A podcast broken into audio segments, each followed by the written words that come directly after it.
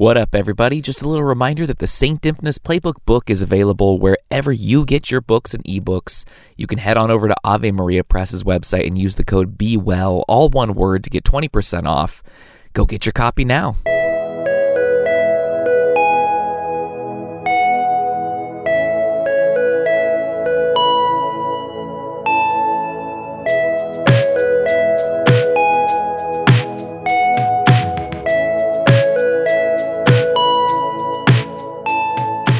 St. Therese of Lisieux once said, I know now that true charity consists in bearing all our neighbors' defects, not being surprised by their weakness, but edified at the smallest virtues. Welcome to the 126th episode of St. Dymphna's Playbook, the SDP if you want to be cool, a production of the Grexley Podcast Network. My name is Tommy. I'm a cradle Catholic, a marriage and family therapist, a husband and father of five boys, four on earth, one in heaven. I love you, Luke. And I'm here to fill the void of Catholic conversations about mental health because I want us all to remember the importance of walking alongside our neighbors with all their defects to be present to them in their suffering. That is the love God is calling us to give. We like to kick it off around here with a quick refresh of our notifications. It's time for St. Dymphna's Mentions.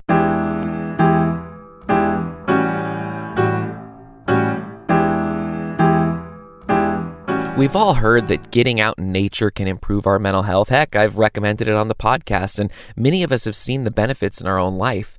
But is the actual research on this coping skill for our mental health biased? We'll go to The Guardian for some thoughts. Spending time in the great outdoors is good for your mental health, according to a growing body of research. For example, getting out and about in forests and parks has been shown to increase happiness and alleviate symptoms of depression and anxiety. But are the benefits universal? Carlos Gallegos Riofrío and colleagues at the University of Vermont examined 174 peer reviewed studies from the last decade and found more than 95% of research was conducted in high income Western nations of the US, Europe, and East Asia. Only 4% of studies looked at nations of medium income, such as India, and no low income countries were featured in the studies. Only one study took place in Africa and one in South America. Of the participants who, whose ethnicity was known, most were white. Rachel Gould, a researcher at the University of Vermont's Rubenstein School of the Environment and Natural Resources, said there's nothing necessarily wrong with the existing findings. Those findings are important, but we have reason to believe they may not apply to the entire population.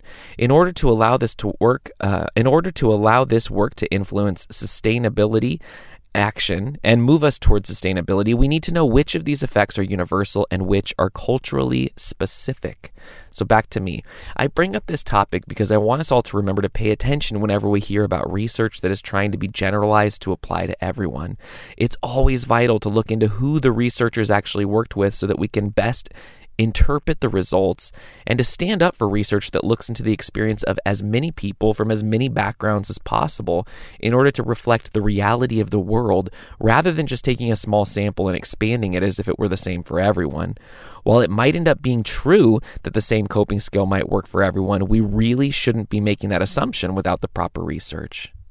So each episode, I'm going to introduce you to a saint who can help us along our journey uh, with uh, mental health and wellness as Catholics. It's called Friend Request. And today I'm going to introduce to you Saint Leopold Mandic.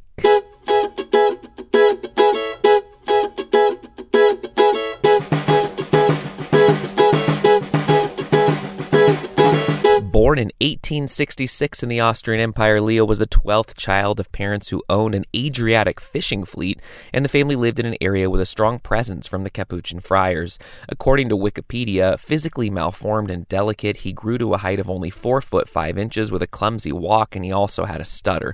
Back to me. He felt called to the life of the friars he knew so well and entered the seminary at the age of 16. He would go on to take perpetual vows in 1888, and guess what? He humbly accepted the role of the porter, that saint making machine of a job, and grew in holiness as a confessor and teacher in addition to his duties at the front door. He died from cancer of the esophagus at the age of 75. Leo's life was one with many obstacles that made things difficult for him, and now he stands before the throne of God ready to intercede for any of us who also have a difficult path forward. We like to close out this part of the podcast with a prayer God, Almighty Father, you made St. Leopold a rich source of your grace for all who had recourse to him. Through his intercession, may we live our lives in love, relying on t- entirely on your will and strong in the hope of your promises. Amen. And now, you can't do therapy over Twitter, but I'm happy to take your tweets and help you explore a bit in the hopes of finding a light in the darkness. It's time for Twitter therapy.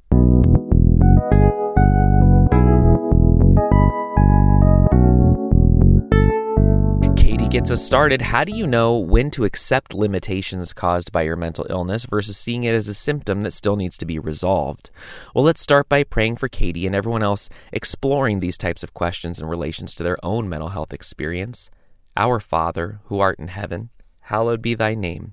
Thy kingdom come, thy will be done on earth as it is in heaven. Give us this day our daily bread, and forgive us our trespasses as we forgive those who trespass against us.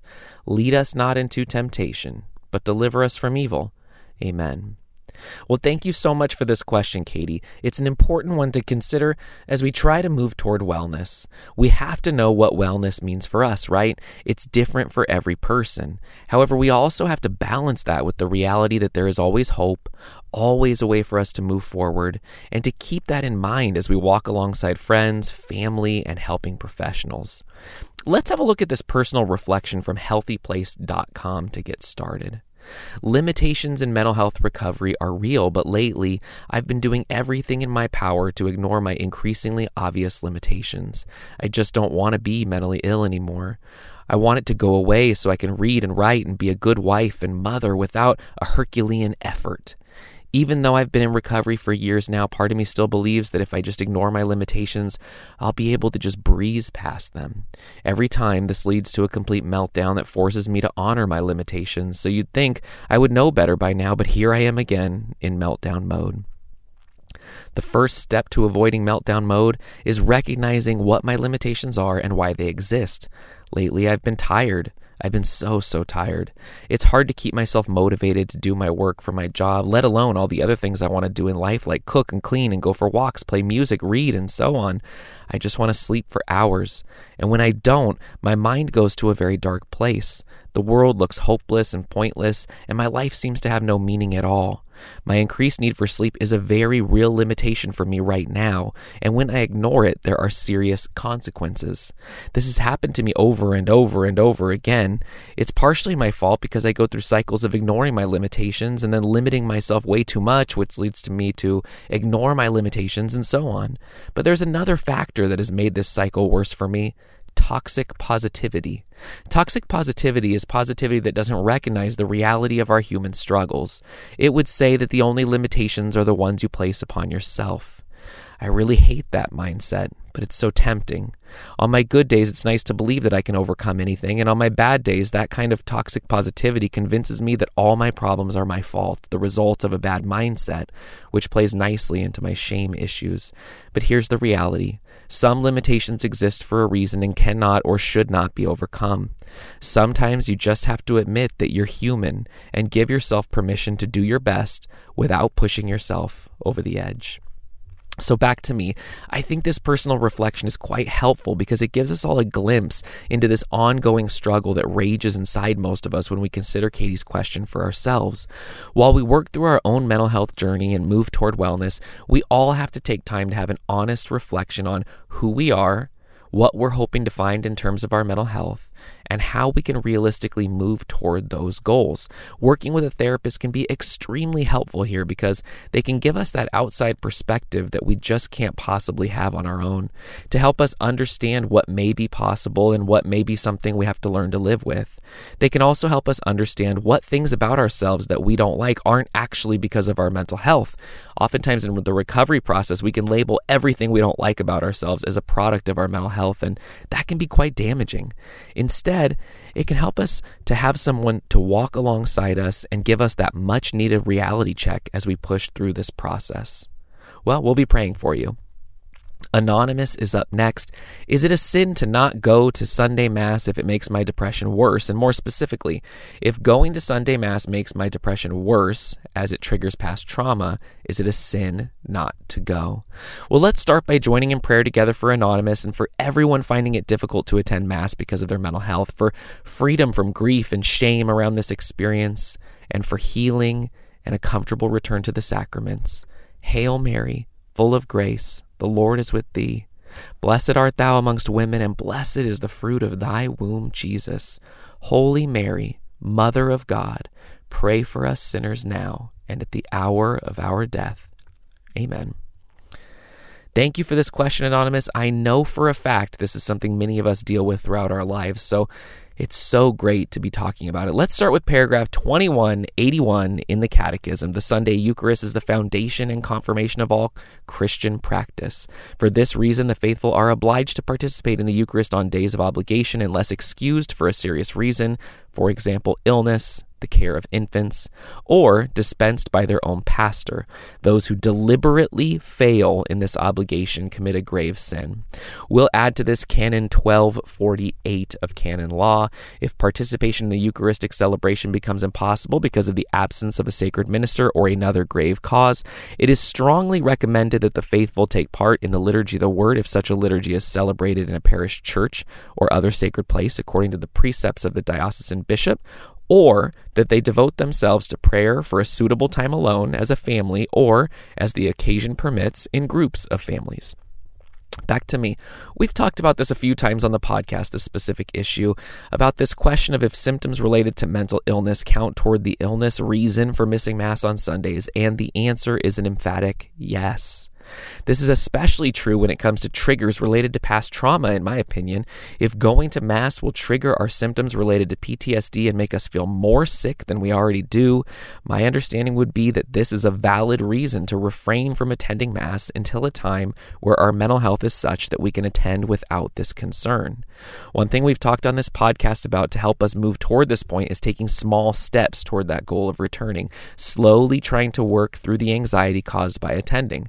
This can include steps like watching on TV from home, then driving over to church at a time when there isn't Mass, then driving over at a time when there is Mass, then sitting outside during Mass, etc., moving slowly toward the goal of returning, all while keeping track of your experience and resulting symptoms from each step, repeating each step as necessary before moving forward. I will, of course, point out, as I usually do, that I'm not a theologian or a canon lawyer, but I'm someone who 100% advocates for those suffering from symptoms related to mental health that are triggered into worse symptoms by attending Mass for a variety of reasons, right? So, like, God understands better than we do our reasons for not being able to attend Mass, and He's patient and kind and ready to wait for us until we're ready to come back to Him. So, be at peace. Consider joining into the celebration by one of the ways mentioned from that bit of canon law, and know that you'll be welcomed back to Mass whenever you're able to return. Shelby wraps us up. Can you talk about the importance of body acceptance and respect for mental health and eating disorder awareness? Let's start by praying for every single one of us walking through the experience of body image issues for healing, peace, and a community of support. Remember, O most gracious Virgin Mary, that never was it known that anyone who fled to thy protection, implored thy help, or sought thine intercession was left unaided. Inspired by this confidence, I fly unto thee, O Virgin of Virgins, my mother.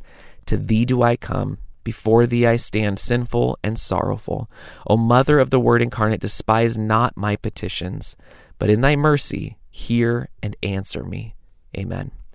Thank you for sending this question in, Shelby. It's such an important one, especially considering the culture of times that we have of like fasting within Catholicism and how this can cause a lot of stress and guilt for those of us walking through this experience. So, first, a bit about the importance of body acceptance. We'll go with Verywell Mind. Body positivity refers to the assertion that all people deserve to have positive body images, regardless of how society and popular culture view ideal shape, size, and appearance. Some of the goals of the body positivity movement include challenging how society views the body, promoting the acceptance of all bodies, helping people build confidence and acceptance of their own bodies, and addressing unrealistic body standards. Body positivity also aims to help people understand how popular media messages contribute to the relationship that people have with their bodies, including how they feel about food, exercise, clothing, health, identity, and self care. By better understanding the effect that such influences have, the hope is that people can develop healthier and more realistic relationships with their bodies. So, back to me. Therapy can be a great help for this because it can really guide us to work on taking a look at our own thoughts and self talk around our body, in addition to taking a look at the messages that we've received throughout our lives and how they've impacted us. And then we can take steps toward wellness once we realize what these thoughts and messages have been doing to us and been doing to our mental health. For Catholics specifically in this context, respect for mental health and awareness around eating disorders and the impact that it has is absolutely vital. The Catholic faith has a long tradition of fasting, especially during certain times of year, and places a value on ascetic lifestyle where one denies themselves certain things as a way of growing closer to Christ. This can be extremely difficult for those of us who experience eating disorders or body image issues because they can trigger our negative thinking and symptoms related to these issues, and because they can lead us to having an unhealthy understanding of the purpose of these practices, forgetting that they are not an end in themselves, but rather a means that some people can use to move forward on the path to holiness. As Catholics, we also seem to have our fair share of shame and guilt. So when we consider not engaging in these practices that might trigger us, we feel bad or unworthy or just not as good as everyone who is able to do these things. But as we've said so many times, God knows us better than we know ourselves. And God wants us he wants to walk alongside us throughout the journey and come to us in a way that brings us peace comfort, and never in a way that might damage our mental health or lead us to unhealthy behaviors. So let's pray for each other. Let's talk about these issues out in the open, and let's help each other along the journey to heaven. All right, everyone, that's it for today's episode. Remember, you can email, DM, or tweet your questions and situations if you'd like me to address them in a future episode. I'd be happy to keep you anonymous or not, whatever you want. Be sure to check out patreon.com slash Grexley to see all the great things they've got going on over there and support the cause. And until next time, go easy on yourselves. Take care of yourselves. And if you feel like you're in a place where you can't even bring yourself to pray, don't worry. I'll be praying for you, and so will Saint Dymphna.